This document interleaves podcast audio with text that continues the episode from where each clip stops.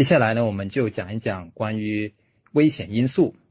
危险因素可以帮助我们从根源上找到是哪些方面的原因啊，导致了后面一系列事情的发生。那么同时，我们也需要思考啊，有一些危险因素它是可以改变的，有一些危险因素是不可以改变的。接下来呢，我们一个一个看，大家也一个一个思考。希望大家到最后的时候一起来总结一下，有哪些可以改变的危险因素，我们是可以做到的。首先一个呢就是年龄，因为呢成年人，特别是成年男性发病的概率呢是随着年龄一起增加的，而五十岁以上的女性，也就是绝经之后女性，是同样的跟年龄一起相关。总体来说呢，从三十五岁到七十四岁的人群有这样的统计，每增加十岁的年龄，呃，冠心病发病概率，冠心病就是其中一种心血管的病变了，它的发病率增高是一到三倍，每增加十岁的话，而脑卒中啊发病的概率是增加一到四倍。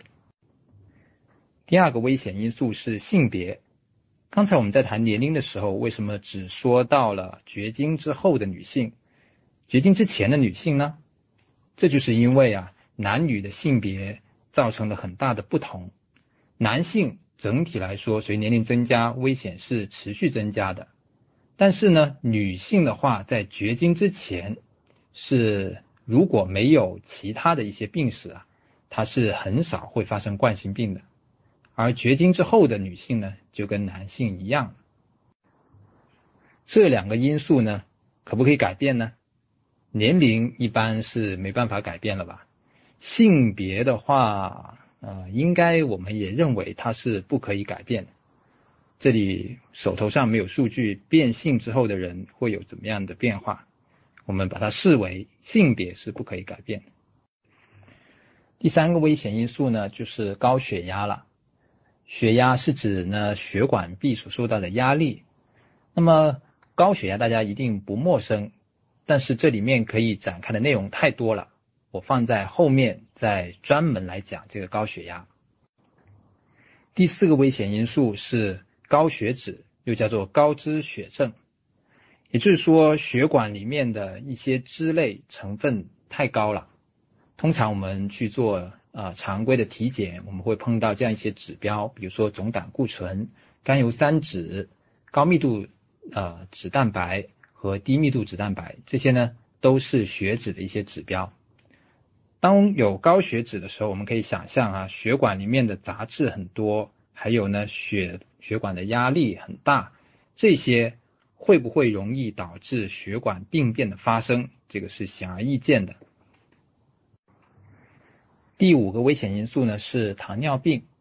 有研究显示，糖尿病患者患上动脉粥样硬化的这种发生概率是非糖尿病患者的两到三倍，啊，是糖尿病导致的后期死亡原因的重要的一种。那么，像糖尿病、高血脂和高血压这些，都可以是动脉粥样硬化以及心血管急性事件的。前导的原因，他们可以相互之间共同是对方的原因，也可以有一个综合的原因。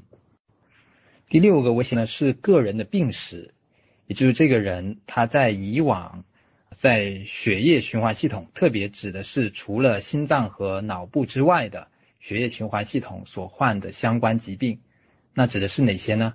不外乎就是动脉和静脉，手上和脚上啊。这些血管的病变，比如说常见的，我们看到有的人脚上有肉眼可见的一些静脉曲张，这就是一种常见的外周血管病变，它会加大呃血栓的形成和血栓沿着血管进入到心脏和进入到脑部，而形成急性心梗的一个风险。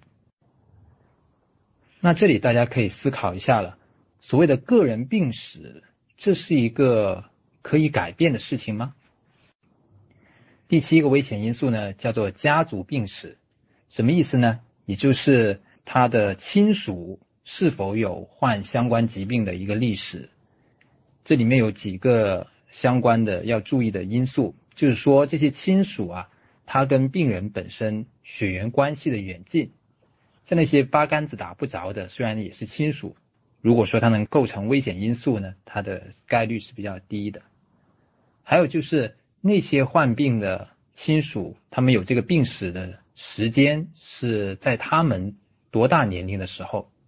如果是在他们大于六十岁的时候发病，那么对于这个本人来说是一种低风险的事件。如果亲属是在中青年，也就是小于四十岁的时候发病，对于本人就是高危险了。还有也要关注呢，患病的亲属的比例，就是有多少亲属是患有这样的疾病的，它的比例。第八个危险因素呢，就是吸烟了。吸烟这个跟抽烟的量，比如说每天多少支啊？以及抽烟的时间，比如说抽了多少年，这些都有关系。啊，有研究表明，无论是什么样的烟，包括雪茄烟，都会都会增加心血管病的啊危险。同时呢，还有研究表明，像亚洲、像东欧、像中欧，发病的概率都呈上升趋势。那么研究表明呢，是跟吸烟有关的。